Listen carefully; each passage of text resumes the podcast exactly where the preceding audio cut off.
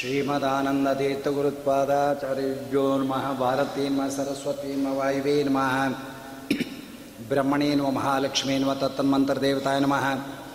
मुक्तिप्रदायक वासुदेवाय नमः। हरे नमः। श्रीकृष्णाय नमः। हरिः ओम्।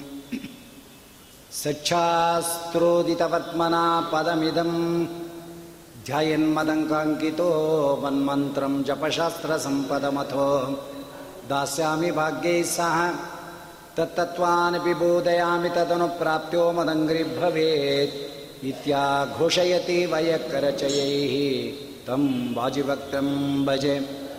सुमतिविरनुमेयं शुभ्रकायं सकायं सुखमयमनपायं मुक्त्युपायं विपायं नृहयमहममेयं ध्येयगमां नायगेयं सदयमसदजेयं श्रीसहायं भजेयम् शमयन् भवसन्तापं रमयन् साधुचातकान् कृष्णमेघकृपादृष्टिः वृष्ट्याः पुष्णातु मामपि। कनकपीतचेलः केवलानन्दलीलः कलुषहरणशीलः कञ्जमन्दारमालः कविजनपरिपालः कालमेघूगनीलः करिगिरिशिखराग्रे भाति श्रीलक्ष्मीः लोलः अमानवनदस्तानसरसीकुलसङ्कुले रमाकोल्लापुरक्षेत्रे वसतीति किमद्भुतं प्रथमो हनुमन्नाम द्वितीयो भीमेव च। पूर्णप्रज्ञतृतीयस्तु भगवत्कार्यसाधकः। गुरुमखिलगुणज्ञं सद्गुणैकादिवासं शमदमपरिनिष्ठं सत्त्वनिष्ठं वरिष्ठं सकलसूनभीष्टं दित्यनिर्धूतकष्टं हयमुखपदनिष्ठं मां भजन्तु प्रपन्नाः। भवते धनभावादेडमूकोऽपि वाग्मी। जडमतिरपि जन्तुर्जायते प्राज्ञमौलिः। सकलवचनचेतो देवता भारती सा। मम वचसि निदत्तां सन्निधिं मानसे च। सोमेश्वराय सितभूतिविकस्वराय प्रेमप्रहृदगिरिजा। हृदिवास्वराय तुङ्गोल्लसत्पवनपावितवंशपल्ली। मङ्गल्यहेतुचरिताय नमः शिवाय मिथ्याः सिद्धान्तदुद्वान्त विध्वंसनविचक्षणाः जयतीर्थाख्यतरणिः भासतां नो हृदम्बरे। पुरुषोत्तमपादाब्जहृदयशास्त्रकोविदाः पुरुषोत्तमतीर्थाख्यो गुरुर्भूयादिभिष्टदाः कंसध्वंसिपदाम्भोज संसक्तो हंसपुङ्गवः ब्रह्मण्यतीर्थगुरुराजाख्यो वर्ततां मम मानसे। तं वन्दे नृसिंहतीर्थनिलयं श्रीव्यासराट्पूजितं ध्यायन्तं मनसा नृसिंहचरणं श्रीश्रीपादराजं गुरुम् अर्थिकल्पितकल्पोऽयं प्रत्यर्थिगजकेसरी व्यासतीर्थगुरुर्भूयादस्मदिष्टार्थसिद्धेः आपादमोळपर्यन्तं गुरूणाम् आकृतिं स्मरेत तेन विघ्नाः प्रणश्यन्ति सिद्ध्यन्ति च मनोहृताः स्वस्त्यस्यताम् अशेषसन्मङ्गलानि भवन्तु यतोऽञ्जन्माद्यस्य यतोन्मयादीतरतः च अर्थेष्वविघ्नस्वराट् तेने ब्रह्महृदायादिकवये मुख्यन्ति यं सूरयः। तेजो वारिमृतां यथा विनिमयो यत्र त्रिसर्गो मृषा।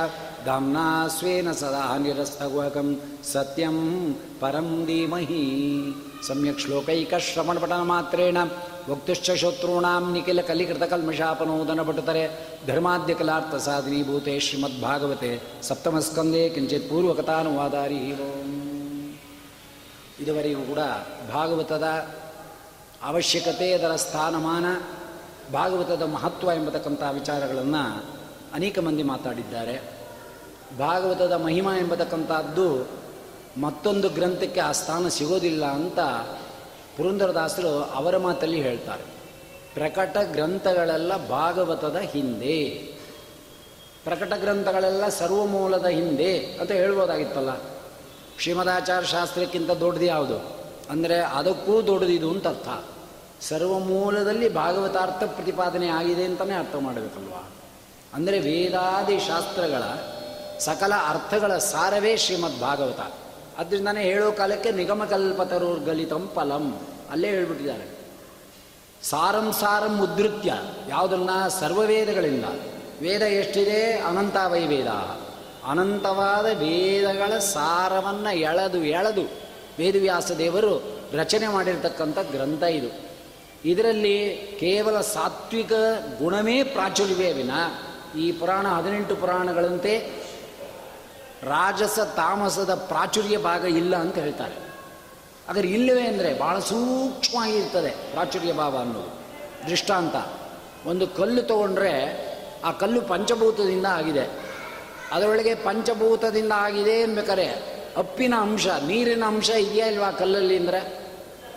ಋತುತತ್ವದ ಪ್ರಾಚುರ್ಯ ನೂರಕ್ಕೆ ತೊಂಬತ್ತೊಂಬತ್ತು ಭಾಗ ಇದೆ ಕಲ್ಲಿನಲ್ಲಿ ಅದರ ಅದರೊಳಗೆ ವಾಯುವಿನ ಅಂಶ, ಅಗ್ನಿಯ ಅಂಶ ನೀರಿನ ಅಂಶ ಇಲ್ಲ ಅಂತ ಅರ್ಥವೇ? ಇದೆ. ಅಂದರೆ ಸಂಪೂರ್ಣ ಸೂಕ್ಷ್ಮ ಪ್ರಾಚುರ್ಯ ಅಂತ ಅರ್ಥ. ಹಾಗೆ ನೀರಿನಲ್ಲಿ ಪೃಥ್ವಿ ಸಂಬಂಧದ ಪ್ರಾಚುರ್ಯ ಇಲ್ಲ ಅಂತ ಅರ್ಥವೇ? ಇದೆ.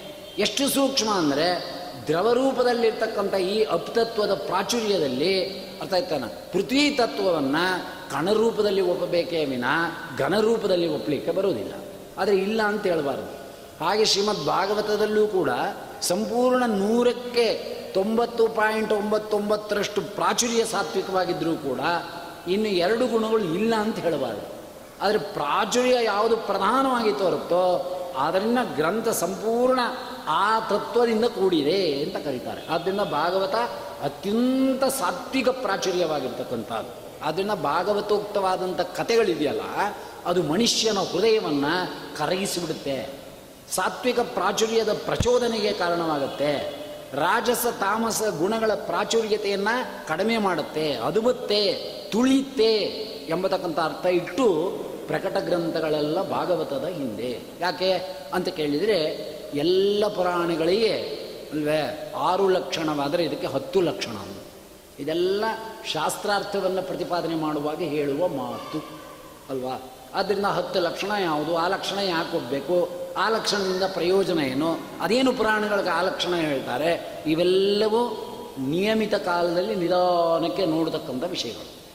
ಆದರೆ ಪುರಾಣ ರಾಜ ಅಂತ ಕರೆಸ್ಕೊಂಡಿರ್ತಕ್ಕಂಥ ಈ ಭಾಗವತಕ್ಕೆ ಒಂದು ಲಕ್ಷಣವನ್ನು ಪ್ರಧಾನವಾಗಿ ಹೇಳ್ತಾರೆ. ಅರ್ಥೋಯಂ ಬ್ರಹ್ಮಸೂತ್ರಾಣ ಭಾರತಾರ್ಥ ವಿನಿರ್ಣಯ ಗಾಯತ್ರಿ ಭಾಷ್ಯರೂಪೋಸೋ ಸರ್ವ ವೇದಾರ್ಥ ಬೃಮಿತ ಇದರಲ್ಲಿ ಇಲ್ಲೇ ಇರೋದು ಯಾವುದೂ ಇಲ್ಲ. ಭಾಗವತ ಹೇಗೆ ಭಾರತಕ್ಕೆ ಯದಿ ಆಸ್ತಿ ತದನ್ನತ್ರಿ ಎನ್ನೆ ಹಾಸ್ತಿ ನ ಕುತ್ರಚಿತ್ತು ಅಂತಿದೆಯೋ ಹಾಗೆ ಭಾಗವತದಲ್ಲಿ ಇಲ್ಲಿರೋ ವಿಷಯ ಇಲ್ಲ. ಭಾಗವತದಲ್ಲಿ ಬರತಕ್ಕಂಥ ಸಾರ ಬೇರೆ ಗ್ರಂಥಗಳಲ್ಲಿ ವಿಸ್ತಾರವಾಗಿ ಹೊರಟಿರೋದನ್ನು ಪರಮ ಮುಖ್ಯವಾದ ಸಾರವನ್ನು ವೇದವ್ಯಾಸ್ತಿಯವರು ಎಳೆದು ಬಿಟ್ಟಿದ್ದಾರೆ ಇದರೊಳಗೆ. ಆದ್ದರಿಂದ ಹದಿನೆಂಟು ಸಾವಿರ ಶ್ಲೋಕಾತ್ಮಕವಾದಂಥ ಹನ್ನೆರಡು ಸ್ಕಂದಾತ್ಮಕ ರೂಪದಲ್ಲಿ ಹೊರಟಿರ್ತಕ್ಕಂಥ ಶ್ರೀಮದ್ ಭಾಗವತ ಭಗವಂತನ ಪ್ರತಿರೂಪ, ವಿರಾಟ್ ರೂಪ ಇದ್ದಾಗೆ. ಇದ್ದಾಗಲ್ಲ ವಿರಾಟ್ ರೂಪವೇ ಅಂತ ಇದ್ದಾರೆ. ಅದನ್ನ ಭಾಗವತವನ್ನೇ ಭಗವಂತನ ದೇಹಕ್ಕೆ ಹೋಲಿಸ್ಬಿಟ್ಟಿದ್ದಾರೆ. ಭಾಗವತವನ್ನು ಪ್ರಪಂಚಕ್ಕೆ ಹೋಲಿಸಿದ್ದಾರೆ ಪಂಚಮಸ್ಕಂದದಲ್ಲಿ. ಬ್ರಹ್ಮಾಂಡ ಹೇಗಿದೆಯೋ ಭಾಗವತವೂ ಹಾಗೇ ಇದೆ. ಬ್ರಹ್ಮಾಂಡಗಳಿಗೆ ಏನೇನು ವಿಚಾರ ಇದೆಯೋ ಆ ವಿಚಾರವೆಲ್ಲ ಭಾಗವತದಲ್ಲಿದೆ. ಬ್ರಹ್ಮಾಂಡದಲ್ಲಿ ಏನೇನು ಸಿದ್ಧಿಗಳು ಪಡೆಯಬಹುದೋ ಅಷ್ಟು ಸಿದ್ಧಿ ಪಡೆದವ್ರ ಕಥೆಯೂ ಭಾಗವತದೊಳಗಿದೆ ಇಂಥ ಸಿದ್ಧಿ ಪಡೆದಿಲ್ಲ ಅನ್ನೋರು ವಿಷಯ. ಭಾಗವತದಲ್ಲಿ ಇಲ್ಲ ಅಂತಿಲ್ಲ. ಇಂಥ ಅದ್ಭುತವಾದಂಥ ತತ್ವ. ಆದ್ದರಿಂದ ಅರ್ಥೋಯಂ ಬ್ರಹ್ಮಸೂತ್ರಾಣ. ಭಾರತಾರ್ಥ ವಿನಿರ್ಣಯವಾಗಿರ್ತಕ್ಕಂಥ ಗಾಯತ್ರಿ ಭಾಷ್ಯ ರೂಪೋಸು. ಚತುರ್ವಿಂಶದ ಅಕ್ಷರಾತ್ಮಕವಾದಂಥ ಗಾಯತ್ರಿ ಅರ್ಥವನ್ನು ಪ್ರತಿಪಾದನೆ ಮಾಡತಕ್ಕಂಥದ್ದು ಮತ್ತು ಸರ್ವ ವೇದಾರ್ಥ ಭ್ರಮಿತ, ಇನ್ನೇನು ಉಳ್ಕೊಂಡಿದೆ ಪ್ರಪಂಚದಲ್ಲಿ? ಆದ್ದರಿಂದನೇ ಶ್ರೀಮದ ನಾರಾಯಣ ಪಂಡಿತಾಚಾರ್ಯ ಹೇಳ್ತಾರೆ, ನಾರಾಯಣೋ ಅನಂತಗುಣೋ ಬ್ರಹ್ಮಾಕ್ಯೋ ವೇದವೇದಿತ ವಿಶ್ವಕರ್ತೇತಿ ವಿಶ್ವಜ್ಞ ಶ್ರುತ್ಯ ಯುಕ್ತ್ಯ ವ್ಯಸೀಷದು ಹಾಗೆ ಒಂದು ಉದಾಹರಣೆ ಕೊಡಬೇಕು ಅಂದರೆ ಶ್ರೀಮದ್ ಭಾಗವತ. ಲೌಕಿಕ ಇದೆ, ವೈದಿಕ ಇದೆ, ಆಧ್ಯಾತ್ಮಿಕತೆ ಇದೆ, ಅಧಿಭೂತ ಇದೆ, ಅರ್ಥ ಆಯ್ತೇನೆ ಸಿದ್ಧಿಗಳಿದೆ, ಯೋಗಿಗಳ ಚರಿತ್ರೆ ಇದೆ, ಗಂಧರ್ವರ ಚರಿತ್ರೆ ಇದೆ, ದೇವತೆಗಳ ಚರಿತ್ರೆ ಇದೆ, ಮನುಗಳ ಚರಿತ್ರೆ ಎಂಬತಕ್ಕಂಥದ್ದಿದೆ, ಅವಧೂತರಗಳ ಚರಿತ್ರೆ ಎಂಬತಕ್ಕಂಥದ್ದಿದೆ, ಉಪದೇಶಗಳು ಎಂಬತಕ್ಕಂಥದ್ದಿದೆ, ಸ್ತ್ರೀ ಧರ್ಮಗಳ ಒಳಕೂತಿದೆ ಕಾಲಧರ್ಮ ಇದೆ, ಕಲಿಯುಗದ ಧರ್ಮ ಇದೆ, ಅಲ್ವೇ ಆಪದ್ಧರ್ಮ ಇದೆ, ವಯೋಧರ್ಮಾಧಿಕ್ಯದ ಗುಣಗಳಿವೆ ಇಲ್ವೇ ಯಾವ ಗುಣ ಬೇಕು ನಿಮಗೆ? ಅಂದರೆ ಪ್ರಪಂಚದಲ್ಲಿ ಯಾವುದ್ಯಾವುದು ಸಾಧನೆಗೆ ಮಾರ್ಗವಾಗಿ, ಪ್ರಾಚುರ್ಯ ರೂಪದಿಂದ ಒಂದು ವ್ಯಾಜವಾಗಿ ಇದೆಯೋ, ಸಾಧನೆಗೆ ಬೇಕಾದಂಥದ್ದು, ಎಲ್ಲ ಗುಣಧರ್ಮಗಳ ವಿಷಯವನ್ನು ಕೂಡ ಬಟ್ಟಿ ಹಿಡಿದಿರ್ತಕ್ಕಂಥದ್ದು ಶ್ರೀಮದ್ ಭಾಗವತ ಆದ್ದರಿಂದನೇ ಭಾಗವತ ಅಧ್ಯಯನ ಮಾಡೋ ತನಕ ಏನಾರ ಅನುಮಾನ? ಭಾಗವತ ಚೆನ್ನಾಗಿ ಅಧ್ಯಯನ ಮಾಡ್ತು ಅಂದರೆ ಇನ್ನು ಅನುಮಾನ ಯಾವುದು ಉಳಿಯಿತು ಅಂತ ಕೇಳ್ತಾರೆ. ಅಂದರೆ ಸಕಲ ಅನುಮಾನಗಳನ್ನು ಪರಿಹಾರ ಮಾಡತಕ್ಕಂಥದ್ದು ಇದು ಮೂರು ವಿದ್ದಲ್ಲಿದೆ ಒಂದು ಕಥಾರೂಪದಲ್ಲಿದೆ, ಒಂದು ಉಪದೇಶದ ರೂಪದಲ್ಲಿದೆ, ಒಂದು ಆಧ್ಯಾತ್ಮಿಕ ರೂಪದಲ್ಲಿ ಇದೆ ಭಾಗವತದೊಳಗೆ. ಆದ್ದರಿಂದಲೇ ಭಾಗವತವನ್ನು ಸಂಪೂರ್ಣವಾಗಿ ಇದರ ಅರ್ಥ ಇಂಥದ್ದೇ ಎಂಬುದಾಗಿ ಹೇಳಲಿಕ್ಕೆ ಯಾರಿಗೂ ಸಾಧ್ಯವಿಲ್ಲ. ವೇದವ್ಯಾಸದೇವರು ಹೇಳಬೇಕು, ಇಲ್ಲ ಶ್ರೀಮ ಶುಕಾಚಾರ್ಯವರ ಅನುಗ್ರಹದಿಂದ ಹೇಳಬೇಕು ಅಲ್ವೇ? ಆದ್ರಿಂದಾನೇ ಇದು ಶುಕಮುಖಾದಮೃತ ದ್ರವ ಸಂಯುತಂ. ಇದು ಎಂಥದ್ದಪ್ಪ ಈ ಭಾಗವತದ ರಸವನ್ನು ಹೀಳ್ತಕ್ಕಂಥ ಇರತಕ್ಕಂಥ ಗಿಣೇ ಶುಕಮುಖಾತ್. ಯಾಕೆಂದ್ರೆ ಆತ್ಮಾರಾಮರಂತೆ ಇರತಕ್ಕಂಥ ಶ್ರೀಮತ್ ಶುಕಾಚಾರ್ಯರು ಇದಕ್ಕೆ ಬಾಯಿ ಹಾಕಿಬಿಟ್ಟಿದ್ದಾರೆ. ನಮ್ಮ ಗುರುಗಳು ಭಾಗವತ ಹೇಳ್ತಾ ಕೂತಿದ್ರು. ಒಂದು ಸೆಟ್ ಆಫ್ ಪೀಪಲ್ ಬಂದರು. ಅವರು ಅರೆ ಬರೇ ಓದು ಜನ ಅಂತ ಕಾಣುತ್ತೆ ನನ್ನ ಮನಸ್ಸಿಗೆ. ಬಂದು ನಮ್ಮ ಗುರುಗಳನ್ನು ಒಂದು ಪ್ರಶ್ನೆ ಮಾಡಿದ್ರು, ಏನು ಸ್ವಾಮಿ, ಆಶ್ರಮ ತಗೊಂಡ ಮೇಲೂ ಭಾಗವತ ಹೇಳ್ತಾ ಕೂತಿದ್ದೀರಿ? ಆಚಾರಶಾಸ್ತ್ರಗಳು ಅಲ್ವೇ, ಟೀಕಾ ಟಿಪ್ಪಣಿಗಳು ಪಾಠ ಹೇಳಬಾರದೆ? ಅಂತ. ಪಾಪ ಅವ್ನು ಪಾಠ ಹೇಳೋ ಕಾಲಕ್ಕೆ ಬಂದಿಲ್ವಲ್ಲ? ಸಾಯಂಕಾಲ ಭಾಗವತ ಹೇಳಿದ್ರೆ ಮೂರೊತ್ತು ಭಾಗವತವೇ ಹೇಳ್ತಾ ಏ? ಅವನು ಬಂದಿದ್ದು ಸಾಯಂಕಾಲ ಏನು ಪಾಠ ಪ್ರವಚನ ಮಾಡಬಾರ್ದೆ ಯಾರು ನೋಡಿದ್ರು ಭಾಗವತ ಭಾಗವತ ಭಾಗವತ ಅಂತೀರಿ? ಅಂತ ಅದಕ್ಕೆ ನಮ್ಮ ಗುರುಗಳು ಹೇಳಿದ್ರು, ಏನು ಮಾಡ್ಲಪ್ಪ? ಬಿಟ್ಬಿಡೋಣ ಅಂತ ನನಗೂ ಆಸೆ. ಆದರೆ ನನಗಿಂತ ಸನ್ಯಾಸದಲ್ಲಿ ಹೋಲ್ಸೋಕ್ಕೆ ಯೋಗ್ಯತೆ ಇಲ್ಲದೆ ಇರತಕ್ಕಂಥವರೊಬ್ಬರು ಈ ಭಾಗವತನ ಹಿಡ್ಕೊಂಬಿಟ್ಟಿದ್ದಾರೆ ಅವ್ರು ಯಾವತ್ತು ಭಾಗವತ ಬಿಡ್ತಾರೋ ನಾನು ಬಿಡೋಣ ಅಂತ ಕಾಯ್ತಾ ಇದ್ದೀನಿ. ಅವ್ರು ಬಿಟ್ಟಿಲ್ಲ, ನಾನು ಬಿಡ್ತಿಲ್ಲ ಅಂತ. ಯಾರವರು ಅಂದರು? ಶುಕಾಚಾರ್ಯರು ಅಂದರು. ಇವತ್ತು ಶುಕಾಚಾರ್ಯರು ಭಾಗವತ ಬಿಟ್ಟಿದಾರ, ಹಿಡ್ಕೊಂಡಿದಾರ? ಶುಕಾಚಾರ್ಯ ಯಾವತ್ತು ಭಾಗವತವನ್ನು ಬಿಡ್ತಾರೋ, ಅವತ್ತು ನಾನು ಬಿಟ್ಕೊಳ್ಳೋಣ ಅಂತಿದ್ದೀನಿ. ನನಗೆ ಹೋಲಸಕ್ಕೆ ಯೋಗ್ಯತೆ ಇಲ್ಲದೆ ಇರತಕ್ಕಂಥ ಒಬ್ಬ, ಅಲ್ವೇ, ಆತ್ಮಾರಾಮರು ಅಂತ ಕರೆಸ್ಕೊಂಡಿರ್ತಕ್ಕಂಥ ಶ್ರೀಮದ್ ಶುಕಾಚಾರ್ಯರು ಈ ಭಾಗವತವನ್ನು ಪ್ರತಿ ಕ್ಷಣದಲ್ಲಿ ಚಿಂತನೆ ಮಾಡ್ತಾರೆ. ಅನ್ನಬೇಕಾದ್ರೆ ನೀವು ಭಾಗವತ ಹೇಳ್ಕೊಂಡು ಕೂತಿದ್ದೀರಿ ಅಂತೀಯಲ್ಲಪ್ಪ, ನಾನು ಏನು ಹೇಳಲಿ ಅಂತ. ಗೊತ್ತಾ ಒಂದು ಹಂತ ಮುಟ್ಬಿಟ್ರೆ, ಒಂದು ಮಟ್ಟವನ್ನು ಮುಟ್ಬಿಟ್ರೆ, ಅರ್ಥಾತ್ ನ್ಯಾಯಿಸೋದೇನೋ ಮತ್ತೊಂದು ನಾವು ಮಂಗಳ ಮಾಡಿಬಿಟ್ರೆ, ಆಮೇಲೆ ಭಾಗವತ ಕೆಳಗೆ ಬಂದ್ಬಿಡುತ್ತೆ ಅಂತ? ಆದರೆ ಇವತ್ತು ನಾನು ನಮ್ಮ ಗುರುಗಳ ಅನುಗ್ರಹದಿಂದ ಭಾಗವತ ನಾನೇನು ಅಧ್ಯಯನ ಮಾಡಿದ್ದೀನಿ ಅನ್ನೋ ಕ್ರಮ ತೆಗೆದ್ರೆ, ನೀವು ಇನ್ನು ಭಾಗವತ ಹೇಳ್ತಿದ್ಯೋ, ಬೇರೆ ಏನೋ ಹೇಳ್ತಿದ್ಯೋ ಅನ್ನಿಸ್ಬಿಡ್ತೀನಿ. ಅಷ್ಟು ವಿಚಾರಗಳು ಇದರೊಳಗಿದೆ. ಆ ಕ್ರಮ ತೆಗಿಯೋಕ್ಕಾಗಲ್ಲ. ಅಷ್ಟು ಇಂಟೀರಿಯರ್ ಪ್ರವೇಶ ಮಾಡಿದ್ರು ಪ್ರಾಚೀನಾಚಾರ್ಯರು. ಭಾಗ ಅದಕ್ಕೆ ವಿದುಷಾಂ ಭಾಗವತೆ ಪರೀಕ್ಷಾ. ಆ ಕಾಲದಲ್ಲಿ ಇವರ ಪಂಡಿತ, ಇವನು ವಿದ್ವಾಂಸ ಅಂತ ಪರೀಕ್ಷೆ ಯಾತ್ರ ನಡೀತಿತ್ತು ಅಂದ್ರೆ ಭಾಗವತದಲ್ಲಿ ನಡೀತಿತ್ತು ಅಂತ ಯಾಕೆಂದರೆ ಅಷ್ಟು ಆಧ್ಯಾತ್ಮದ ಪ್ರಮೇಯಗಳ, ಪ್ರಕ್ರಿಯೆಗಳ ಭೂಸೂಕ್ಷ್ಮವಾದಂಥ ವಿಚಾರ ಭಾಗವತದಲ್ಲಿ ಕೂತಿದೆ. ಅದನ್ನು ಪೂರ್ವ ಪಕ್ಷ ರೂಪದಲ್ಲಿ ಹೇಳಿದ್ರೇ ನಮಗೆ ಅರ್ಥ ಮಾಡ್ಕೊಳ್ಳೋಕೆ ಎಷ್ಟೋ ದಿನ ಬೇಕು.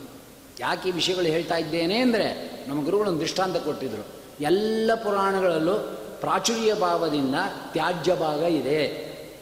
ಭಾಗವತದಲ್ಲಿ ತ್ಯಾಜ್ಯ ಭಾಗ ಇಲ್ಲ. ಅದಕ್ಕೆ ದೃಷ್ಟಾಂತ ಬೇಕಲ್ಲ ಅಂದೆ.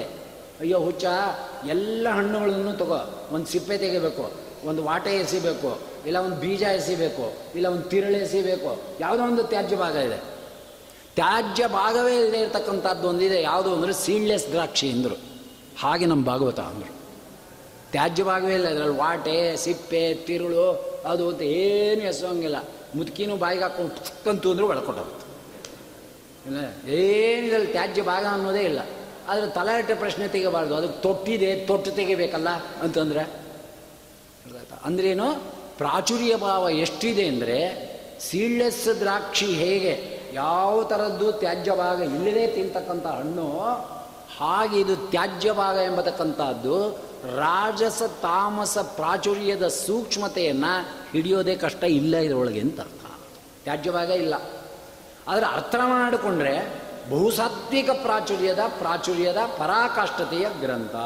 ಆದ್ದರಿಂದ ಇಲ್ಲಿ ಹೇಳಿರ್ತಕ್ಕಂಥ, ಉಕ್ತವಾಗಿರ್ತಕ್ಕಂಥ ಪ್ರಮೇಯಗಳಾಗಲಿ ಕಾಲನಿರ್ಣಯಗಳಾಗಲಿ, ಆಪದ್ಧರ್ಮಗಳಾಗಲಿ, ಸ್ತ್ರೀ ಧರ್ಮಗಳಾಗಲಿ, ಯುಗ ಧರ್ಮಗಳಾಗಲಿ, ಚಕ್ರವರ್ತಿಗಳ ಧರ್ಮಗಳಾಗಲಿ, ಮನುಷ್ಯರ ಧರ್ಮಗಳಾಗಲಿ, ಅವಧೂತ ಶಿಖಾಮಣಿಗಳ ಧರ್ಮಗಳಾಗಲಿ, ಎಲ್ಲ ಪರ್ಫೆಕ್ಟಾಗಿದೆ ನೂರಕ್ಕೆ ನೂರಷ್ಟು ಆಚರಣೆ ಮಾಡೋದು, ಬಿಡೋದು ಜೀವನ ಯೋಗ್ಯತೆ. ಅದನ್ನು ದೇವರು ಕೊಡೋದಿಲ್ಲ. ಜೀವನ ಯೋಗ್ಯತೆ ಅದು ಸ್ವರೂಪ.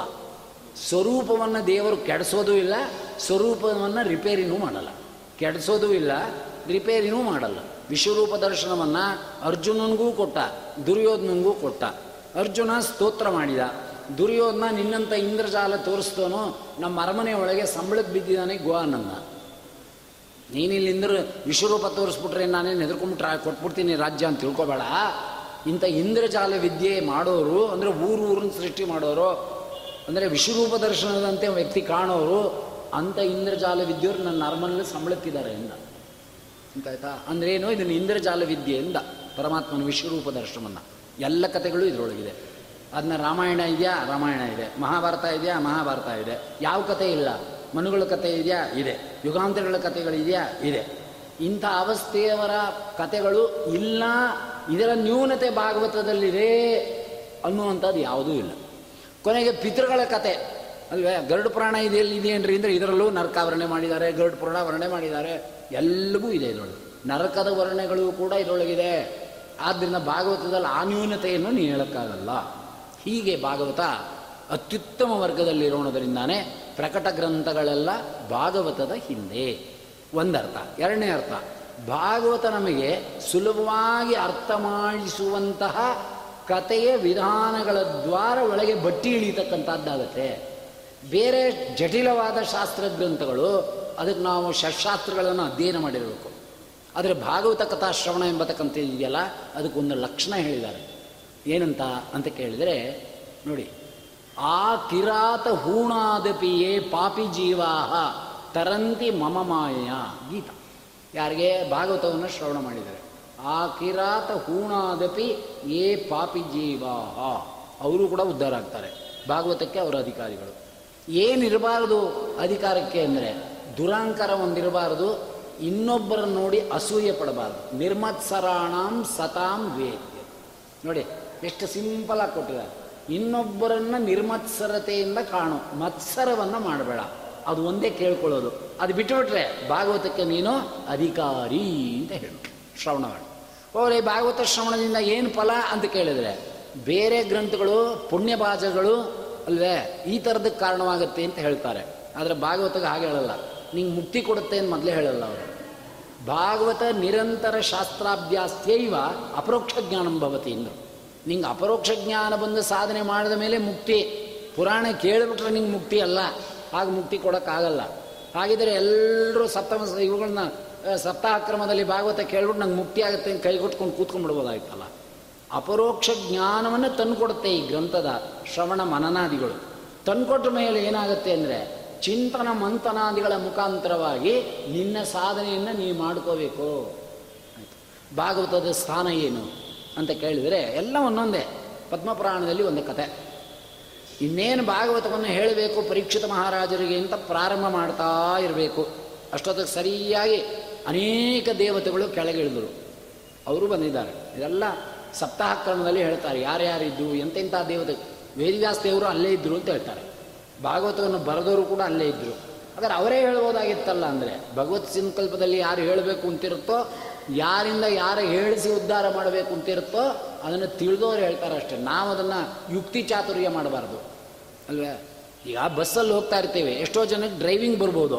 ಅಲ್ವೇ? ನಾವು ಇದ್ದಕ್ಕಿದ್ದಾಗಿ ಹೊತ್ಕೊಂಡವರು ನಿನ್ನ ಡ್ರೈವಿಂಗ್ ಬರುತ್ತಲ್ಲಯ್ಯ ಆ ಡ್ರೈವರ್ನ ನಿನ್ನ ಸೀಟಲ್ಲಿ ಕೂಡಿಸಿ, ನೀನೊಂದು ಸ್ವಲ್ಪ ಡ್ರೈವ್ ಮಾಡಯ್ಯ? ಅಂತ ಹೇಳೋಕ್ಕಾಗ್ತಾ ಮಾಡ್ಬೋದು, ಬರ್ಬೋದು.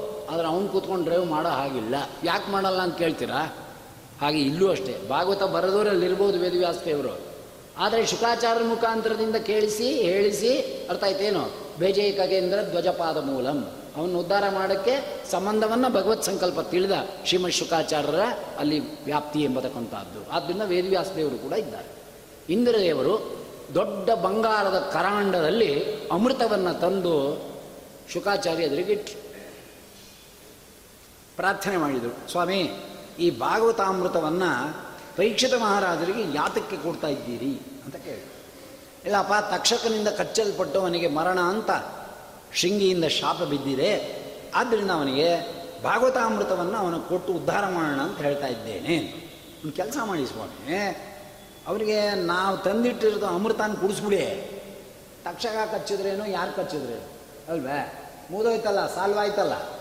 ಪರೀಕ್ಷಿತ ಮಹಾರಾಜರಿಗೆ ಉಪದೇಶ ಮಾಡಬೇಕು, ಕೊಡಬೇಕು ಅಂತ ಇರ್ತಕ್ಕಂಥ ಭಾಗವತಾಮೃತವನ್ನು ನಮಗೆ ಕರುಣಿಸಿ ಅಂತ ಕೇಳ್ಕೊಳ್ಳು ಆಗ ಶುಕಾಚಾರ್ಯ ಹೇಳಿದ್ರಂತೆ, ನೀವೆಂಥ ದ್ರೋಹಿಗಳು ಅಂತ. ದೈವಾನ್ ಅಭಕ್ತಾನ್ ಮತ್ವ, ಭಾಗವತಾಮೃತಂ ನ ದದುಹು ದೇವತೆಗಳೆಲ್ಲ ಸ್ವಾರ್ಥಿಗಳು. ಇನ್ನೊಬ್ಬರು ಉದ್ಧಾರ ಆಗ್ತಾರೆ, ಒಳ್ಳೆ ಇದಕ್ಕೆ ಹೋಗ್ತಾರೆ, ಅಂತಂದರೆ ಆಗಲೇ ಅದಕ್ಕೆ ಕಲ್ಲು ಹಾಕ್ತಕ್ಕಂಥವರಾಗ್ತಾರೆ ಆದ್ದರಿಂದ ದೇವತೆಗಳು ಅಭಕ್ತರು ಅಂತ ತಿಳಿದು ನಿಮಗೆ ಭಾಗವತಾಮೃತಕ್ಕೆ ನೀವು ಅನ್ಫಿಟ್ಟು ಕೊಡೋದಿಲ್ಲ. ಪರೀಕ್ಷಿತ ಮಹಾರಾಜ ಮಾತ್ರ ಫಿಟ್ಟು ಅವನಿಗೆ ಅಮೃತವನ್ನು ಕೊಡ್ತೇನೆ. ಅಂದ್ರೇನು? ಸಾಕ್ಷಾತ್ ಅಮೃತಕ್ಕಿಂತ ದೊಡ್ಡದಿದು ಮೌಲ್ಯತೆ ಇಲ್ಲಿ ಭಾಗವತ ಅಮೃತ. ಯಾಕೆ ಅಂದರೆ ಅದು ಸಾವನ್ನು ಗೆಲ್ಲುತ್ತೆ ಅಷ್ಟೇ. ಇದು ಮೋಕ್ಷವನ್ನು ಕೊಡುತ್ತೆ. ಯಾವ್ದು ದೊಡ್ಡದು? ಭಾಗವತ ಅಮೃತ ಅರ್ಥ ಮೋಕ್ಷವನ್ನು ಕೊಡುವಂಥದ್ದು. ಅಮೃತ ಮೋಕ್ಷವನ್ನು ಕೊಡೋದಿಲ್ಲ. ಅರ್ಥ ಆಯ್ತೇನು? ತತ್ಕಾಲದ ಸಾವನ್ನು ಮುಂದಕ್ಕೆ ಹಾಕತ್ತಷ್ಟೇ ಅಮೃತ ಕುಡಿದವರಿಗೆಲ್ಲ ಸಾವೇ ಇಲ್ಲ ಅಂತೇನಿಲ್ಲ. ದೀರ್ಘಾವಧಿ ಬದುಕ್ಬೋದು ಅಂತ ಅಷ್ಟೇ ಅದಕ್ಕೆ ಅರ್ಥ. ಅಮೃತ ಕುಡಿದವ್ರಿಗೆ ಯಾರಿಗೂ ಸಾವಿಲ್ಲ ಅಂದರೆ ಮಹಾಪ್ರಳಯ ಕಾಲದಲ್ಲಿ ಎಲ್ಲ ಹಾಗೇ ಇರಬೇಕಾಗಿತ್ತು. ಅತ್ತಾಚರಾಚರ ಗ್ರಹಣಾತು ಎಂಬತಕ್ಕಂಥ ಸೂತ್ರಕ್ಕೆ. ಆಗ ಬ್ರಹ್ಮಾಂಡದಲ್ಲಿರೋ ಎಲ್ಲ ಭ್ರಮಣೆ ಹೋಗ್ತಾರಂತೆ, ಇನ್ನು ಅಮೃತ ಕುಡಿದವ್ರು ಏನಾಗುತ್ತೆ? ಬ್ರಹ್ಮದೇವರೇ ಹೊರಟೋಗ್ತಾರೆ. ಅಲ್ಲೇ ನಿರ್ಜಾ ನದಿ ಸ್ನಾನ ಮಾಡಿಕೊಂಡು, ಈ ಅಮೃತ ಕುಡಿದವ್ರು ಯಾರಿರ್ತಾರೆ ಅಂತ ಕೇಳಿದ್ರೆ, ಒಂದು ಮನ್ಮಂತರ ಪರ್ಯಂತ ಆಯಸ್ಸು. ಅಂದ್ರೇನು ದೀರ್ಘ ಆಯಸ್ಸು. ಹೊಂದತಕ್ಕಂಥದ್ದು ಅಮೃತದಿಂದ ಅಂತ ಅರ್ಥ ಅಷ್ಟೇ. ಆದರೆ ಭಾಗವತಾಮೃತ ಆಗಲ್ಲ ಬರೀ ಆಯಸ್ ಕೊಡೋದಷ್ಟೇ ಅಲ್ಲ, ಬರೀ ತತ್ವಜ್ಞಾನಾವಿರ್ಭಾವವನ್ನು ಮಾಡೋದು ಅಷ್ಟೇ ಅಲ್ಲ, ಅರ್ಥ ಆಯ್ತೇನೋ? ಮೋಕ್ಷವನ್ನೇ ಕೊಡ್ತಕ್ಕಂಥದ್ದಾಗುತ್ತೆ. ಪರಮಾತ್ಮನ ಅನುಗ್ರಹಕ್ಕೆ ಕಾರಣವಾಗತಕ್ಕಂಥ ಅಂದರೆ ಅಲ್ಲಿವರೆಗೂ ಈ ಭಾಗವತ ಎಂಬತಕ್ಕಂಥ ಅಮೃತ ನಮಗೆ ಸಹಾಯ ಮಾಡುತ್ತೆ. ಮೋಕ್ಷ ಆದಮೇಲೆ ಏನು ಮಾಡುತ್ತೆ ಅಂದರೆ ಸ್ವರೂಪದಲ್ಲೇ ಸೇರ್ಕೊಂಡ್ಬಿಡುತ್ತೆ. ಸ್ವರೂಪಗತವಾದ ಜ್ಞಾನಕ್ಕೆ, ವಿಷಯಕ್ಕೆ ಅರ್ಥ ಆಯ್ತೇನೋ? ಅದೇ ಐಕ್ಯವನ್ನು ಹೊಂದಿಬಿಡುತ್ತೆ. ಭಾಗವತ ಜ್ಞಾನವೇ ನಮ್ಮ ಸ್ವರೂಪ. ಅಲ್ವಾ? ಮುಕ್ತಿ ಜೀವರುಗಳಿದ್ದಾರಲ್ಲ ಅವ್ರ ಸ್ವರೂಪ ಏನು ಅಂದರೆ? ಅಲ್ವೇ? ಭಾಗವತ ಜ್ಞಾನವೇ ಅವರ ಸ್ವರೂಪ. ಆದ್ದರಿಂದ ಮೋಕ್ಷದಲ್ಲಿ ಸ್ವರೂಪವೇ ಆಗತ್ತೆ. ಓಂ ಆನಂದಮಯೋಭ್ಯಾಸಾತ್ ಓಂ ಎಂಬತಕ್ಕಂಥ ಏನು ಸೂತ್ರ ಇದೆಯೋ, ಹಾಗೆ ಭಕ್ತಿ ಸೂತ್ರಗಳಲ್ಲಿ ನಾರದರು ಪ್ರಹ್ಲಾದರಾಜರಿಗೆ ಉಪದೇಶ ಮಾಡೋ ಕಾಲಕ್ಕೊಂದು ಮಾತು ಹೇಳ್ತಾರೆ, ಫಲಸ್ವರೂಪಾಚ ಆನಂದ ಸ್ವರೂಪಾಚ ಓಂ ಅಂತಾರೆ. ಫಲಸ್ವರೂಪಾಚ. ಭಾಗವತ ಇದೆಯಲ್ಲ ಅದು ಮೋಕ್ಷ ಸ್ವರೂಪದ ಫಲವನ್ನು ಕೊಡುತ್ತೆ. ಮತ್ತು ಆನಂದ ಸ್ವರೂಪಾಚ ಸ್ವರೂಪದ ಜ್ಞಾನವೇ ಶ್ರೀಮದ್ ಭಾಗವತ ಅಂತ ಹೇಳ್ತಾರೆ. ಈಗ ಸ್ಟಡಿ ಮಾಡೋದು, ಶ್ರವಣ ಮಾಡೋದು, ಮನನ ಮಾಡೋದು. ಆಮೇಲೆ ಅದೇನೋ ಸ್ವರೂಪಭೂತವೇ ಆಗ್ತಕ್ಕಂಥದ್ದಾಗತ್ತೆ, ಅದೇ ಭಾಗವತ ಎಂಬತಕ್ಕಂಥ ವಿಷಯ ಹೇಳ್ತಾರೆ. ಅದು ಅಮೃತದಿಂದ ಆಗುತ್ತಾ ನಮಗೆ? ಆಗೋದಿಲ್ಲ ಅಂತಾರೆ. ಮತ್ತು ಅಮೃತಕ್ಕಿಂತ ದೊಡ್ಡದು ಭಾಗವತ ಅಂತ ತೋರ್ಸಕ್ಕೆ ಈ ಕಥೆಯನ್ನು ನಡೀತು. ದೇವತೆಗಳೆಲ್ಲ ಅಭಕ್ತರು ಇವತ್ತು ಪರೀಕ್ಷಿತ ಮಹಾರಾಜ ಭಕ್ತ ಅಂತ ಇಂಟರ್ಪ್ರಿಟೇಷನ್ ಬರುತ್ತೆ. ಯಾರಿಗೋ ಟೋಪಿ ಹಾಕೋಕ್ಕೆ ಹೇಳ್ತಾ ಇದ್ದಾರೆ. ಯಾಕೆ ಅಂದರೆ ಒಂದು ಮತ ಇದೆ. ಬ್ರಹ್ಮ, ವಾಯು, ರುದ್ರಾದಿಗಳಲ್ಲಿ ಅಜ್ಞಾನ ಇದೆ. ಕೆಲವು ಭಕ್ತರುಗಳಿಗೆ ನಿತ್ಯ ಸೂರಿಗಳು ಅಂತ ಕರೀತಾರೆ ಆಯ್ತಾಯ್ತಾ ಅಂಬರೀಷ, ಧ್ರುವ? ಪರೀಕ್ಷಿತ ಮಹಾರಾಜರು ಪ್ರಹ್ಲಾದರಾಜರು ಇವರೆಲ್ಲ ನಿತ್ಯ ಸೂರಿಗಳಂತೆ. ಅವ್ರಿಗೆ ಅಜ್ಞಾನವೇ ಇಲ್ವಂತೆ. ಬ್ರಹ್ಮ, ವಾಯು, ಗರುಡ, ಶೇಷ, ರುದ್ರ, ಇವರಿಗೆಲ್ಲ ಅಜ್ಞಾನ ಇದೆಯಂತೆ. ಅರ್ಥ ಆಯ್ತಾ? ಅವ್ರಿಗೊಂದು ಟೋಪಿ ಹಾಕ್ಬೇಕಲ್ಲ. ನೋಡಿದ್ರ? ದೇವತೆಗಳಿಗೆಲ್ಲ ಆ ಭಕ್ತರು ಅಂತ ಕರೆದ್ರು ಅಲ್ಲೂ ಶಕಾಚಾರರು ಆದ್ದರಿಂದ ದೇವತೆಗಳಲ್ಲಿ ಬ್ರಹ್ಮರುದ್ರಾದಿ ದೇವತೆಗಳೆಲ್ಲ ಜ್ಞಾನ ಇದೆ. ಪರೀಕ್ಷಿತ ಮಹಾರಾಜಂಗೆ ಅಜ್ಞಾನ ಇಲ್ಲ. ಅವ ಯಾರು ಅಂದರೆ? ನಮ್ಮ ಮತಕ್ಕೆ ಸೇರಿದವನು. ನಾವು ಹೇಳಿದೇವಲ್ಲ, ಅಲ್ಲಿಗೆ ಸೇರಿದವನು ಅಂತ ಹೀಗೆ ಹೇಳ್ಕೊತಾ ಬರ್ತಾರೆ. ಆದ್ದರಿಂದ ಈ ಗ್ರಂಥದಲ್ಲಿ ಮತ ಪ್ರಕ್ರಿಯೆಗಳು ಸೇರಿವೆ. ಆದ್ದರಿಂದನೇ ದ್ವೈತಿಗಳೂ ಹಿಡಿದಿದ್ದಾರೆ, ಅದ್ವೈತಿಗಳೂ ಹಿಡಿದಿದ್ದಾರೆ, ವಿಶಿಷ್ಟಾದ್ವೈತಿಗಳೂ ಹಿಡಿದಿದ್ದಾರೆ. ವಿಶಿಷ್ಟಾದ್ವೈತಿಗಳು ಹಿಡಿದು ಪ್ರಪತ್ತಿಗಿಂತ ಇದು ಕೆಳಗೆ ಅಂತಾರೆ, ಇದಕ್ಕಿಂತ ದೊಡ್ಡದು ಪ್ರಪತ್ತಿ ಅಂತಾರೆ. ಅಲ್ವಾ? ದ್ವೈತಿಗಳು ಶ್ರೀಧರಿಯ ವ್ಯಾಖ್ಯಾನ ಇತ್ಯಾದಿಗಳು ಹಿಡಿದು ಕಷ್ಟಪಟ್ಟು ಇಡೀ ಭಾಗವತವನ್ನು, ಅರ್ಥ ಆಯ್ತೇನೋ? ಅಂಬ್ರಹ್ಮಾಸ್ಮಿ ಉಪಾಸನೆಗೆ ಅನ್ವಯ ಮಾಡಿದ್ದಾರೆ. ಆದರೆ ಶ್ರೀಮದಾಚಾರ್ಯರು ಮಾತ್ರ ಭಾಗವತ ತಾತ್ಪರ್ಯ ಎಂಬತಕ್ಕಂಥದ್ದನ್ನು ಬರೆದು, ಪುರಾಣ ಸ್ಥಾನ ಪಾಂಥಾನಾಂ, ಆಭಾಷಾ ತ್ರೈವೇದಿನಾಂ ಭವತ ಸುಸಕಾಚಕ್ರೆ ಶ್ರೀಮದ್ ಭಾಗವತ ನಿರ್ಣಯ. ಭಾಗವತಕ್ಕೆ, ಭಾರತಕ್ಕೆ ವ್ಯಾಖ್ಯಾನವನ್ನು ಮಾಡಿ, ಅದರ ಅನುಸಾರವಾಗಿ ಈ ಭಾಗವತ ಭಾರತಾದಿಗಳನ್ನು ಅನ್ವಯ ಎಂಬತಕ್ಕಂಥದ್ದು ಮಾಡಿ, ಭಗವಂತನ ಅನುಗ್ರಹಕ್ಕೆ ಕಾರಣ ನಾವು ಆ ಕಾರಣನಾಗಬೇಕಾದ್ರೆ ಏನು ಬೇಕು? ವಿಷ್ಣು ಪೂರ್ಣತ್ವ ನಿರ್ಣಯಾಯ ಏವ.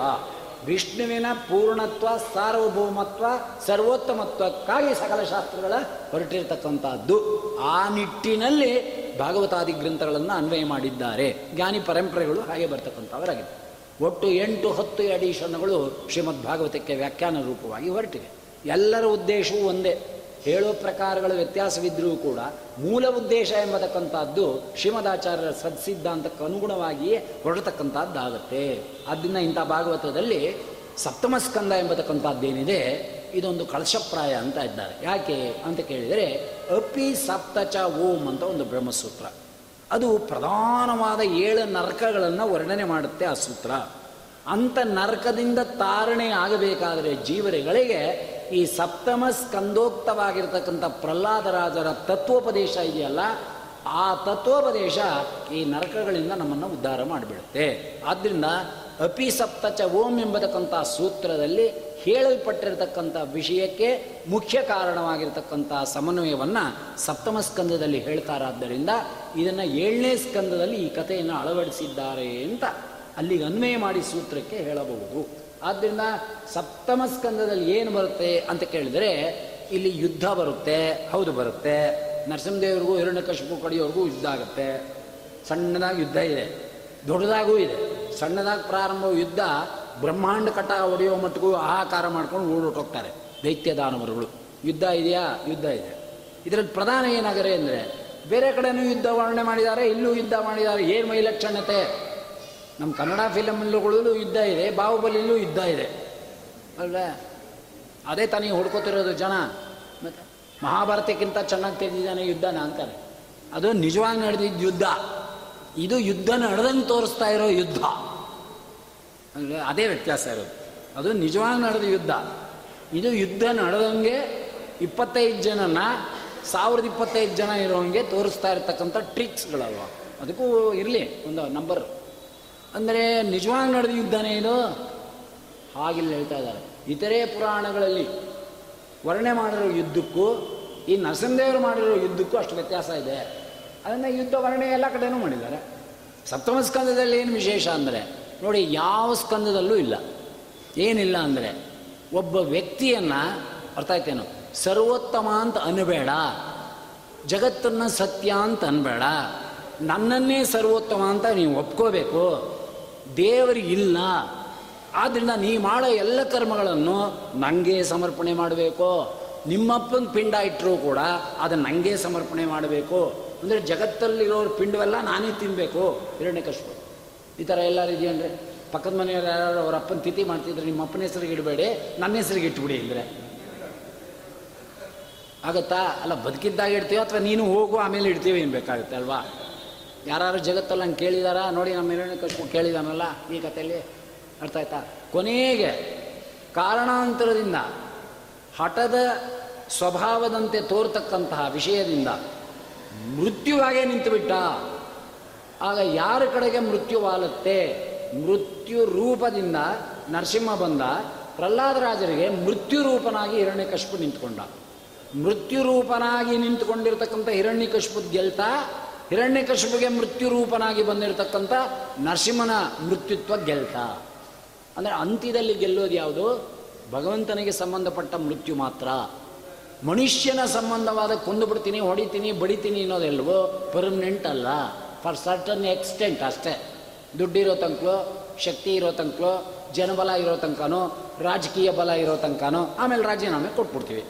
ಎಲ್ಲಿವರೆಗೆ ಹೋರಾಡಬೇಕೋ ಅಲ್ಲಿವರೆಗೆ ಹೋರಾಡ್ತೀವಿ. ಏನು ಆಗಲಿಲ್ಲ ಹೆಲ್ಪ್ಲೆಸ್ ಆಗುತ್ತೆ ಅನ್ನೋದಾದರೆ ಆವಾಗ ರಾಜೀನಾಮೆ ಇಟ್ಬಿಟ್ಟು ಕೈ ಮುಗಿದ್ಬಿಟ್ಟು ಹೊರಟೋಗ್ತೀವಿ ಅಲ್ಲಿಗೆ ಆ ಕೇಸ್ ಮುಗೀತಲ್ಲಪ್ಪ, ಇನ್ನೇನು ರಾಜೀನಾಮೆ ಕೊಟ್ಟನಲ್ಲ ಎಲ್ಲ ಶಾಂತವಾಗಿ ಅಂತ ಹೇಳ್ಬಿಟ್ಟು. ಅವನು ಉಳ್ಕೊಂಡ. ಅಲ್ಲಿ ನಾವು ಉಳ್ಕೊಂಡು ಅಲ್ವೇ? ಇನ್ನೊಂದು ಎರಡು ಮೂರು ತಿಂಗಳಾಗ್ತದೆ ಅದು ಮರ. ಅಯ್ಯೋ, ಬಿಡ್ರಿ, ಎಲ್ಲ ಮರ್ತು ಹೋಗುತ್ತೆ, ಏನು ಮಾಡಿ ಪ್ರತಿಯೊಬ್ಬರು ತಿಂತಾರೆ, ಬಿಡಿ, ಅಂದ್ಬಿಡ್ತಾರೆ, ಅಷ್ಟೇ ಅಂದ್ರೆ ಏನು ಕೈಲಿ ಹರಿದೇ ಇದ್ದೊಂದು ಮಕ ಪರಚ್ಕೊಂಡ ಅಂತ ಅಲ್ಲಿವರೆಗೂ ಅವಕಾಶ. ಆಮೇಲೆ ರಾಜೀನಾಮೆ ಅಲ್ವಾ? ಇಲ್ಲೂ ಹೇಳ್ತಾ ಇದ್ದಾರೆ, ಯಾವುದು ನಡೀತೆ ಅಂತಿದವರೆಗೆ, ಅಲ್ವಾ? ಆವ ಬಲವಿದ್ದರೇನೆಯ ದೈವ ಬಲವಿಲ್ಲದವಗೆ ಇದು ದಾಸರ ಪದ ಬಲವು ಬಲವೇ ನಿನ್ನ ಬಲವಲ್ಲದೆ. ಬಲ ಅಂದರೆ ನಿಂದೇ ಬಲ. ಬಲವು ಬಲ, ಅಂದರೆ ಬಲವೇ ಬಲ ಎಂದರೆ ನಿನ್ನ ಬಲ ಬಿಟ್ಟು ಮಿಕ್ಕಾವ ಬಲಗಳುಂಟೆಯ ಜಗದೋಳ್. ಜಗದೊಳಗೆ ಯಾವ ಬಲ ಇದ್ರೂ ಕೂಡ ಅದು ಕೆಳಗೆ ಹೋಗ್ತಕ್ಕಂಥದ್ದೇ. ಕಿಂ ವಿಷ್ಣೋರ್ಬಲ ಮಾವು ಉಪನಿಷತ್ ಬಲ ಅಂದರೆ ಭಗವಂತನ ಬಲ. ಬಾಕಿ ಇದೆಲ್ಲ ಬಲ. ಅವನ ಅನುಗ್ರಹ ಇದ್ದರೆ ಇಲ್ಲದಿದ್ರೆ ಇಲ್ಲ. ಅದನ್ನು ತೋರಿಸಿದೆ. ಅಂದ ಬಲ ಅಂದ್ರೇನು? ಮೃತ್ಯು ಅಂದ್ರೇನು? ಮತ್ತು ಈ ಸ್ಕಂದದಲ್ಲಿ ಬರತಕ್ಕಂಥ ಅದ್ಭುತವಾದಂಥ ತತ್ವೋಪದೇಶಗಳು. ಭಗವಂತನಿಗೆ ಸಂಬಂಧಪಟ್ಟ ನಿಷ್ಕೃಷ್ಟವಾದ ಗುಣಧರ್ಮಗಳನ್ನು ಚಿಂತನೆ ಮಾಡು. ಅದಕ್ಕೆ ಕಾರಣವಾದಂಥ ಕರ್ಮಾಚರಣೆಗಳೇನಿದೆಯೋ ಅದು ಮಾಡಬೇಕು. ಆದರೆ ಕೇವಲ ಕರ್ಮಾಚರಣೆ ಫಲವನ್ನು ಕೊಡೋದಿಲ್ಲ. ಅದು ಪ್ರಹ್ಲಾದರಾಜರು ಹೇಳ್ತಾರೆ. ಎಲ್ಲ ಸಪ್ತಮ ಸ್ಕಂದದಲ್ಲಿ ಬರ್ತದೆ. ಕರ್ಮದ ಸ್ಥಾನ ಏನು? ಜ್ಞಾನದ ಸ್ಥಾನ ಏನು? ಭಗವಂತನ ಹೇಗೆ ಚಿಂತನೆ ಮಾಡಬೇಕು? ಯಾಕೆ ಅಂದರೆ, ಅಲ್ವಾ? ಪ್ರಹ್ಲಾದರಾಜರು ಅಂಥವರು ಅಂದರು. ಎಂಥೋರು ಅಂತ ಕೇಳಿದ್ರೆ, ಹೇಳ್ತಾ ಇದ್ದಾರೆ ನೋಡಿ ಪೀಠಕ ಪ್ರಕರಣಕ್ಕೆ. ಇಂಥ ಯಾವ ಸ್ಕಂದದಲ್ಲೂ ಪ್ರಹ್ಲಾದರಾಜರಂತಹ ವ್ಯಕ್ತಿಗಳನ್ನ ಕುರಿತು ಉಪದೇಶ ಮಾಡಿದ್ದಿಲ್ಲ.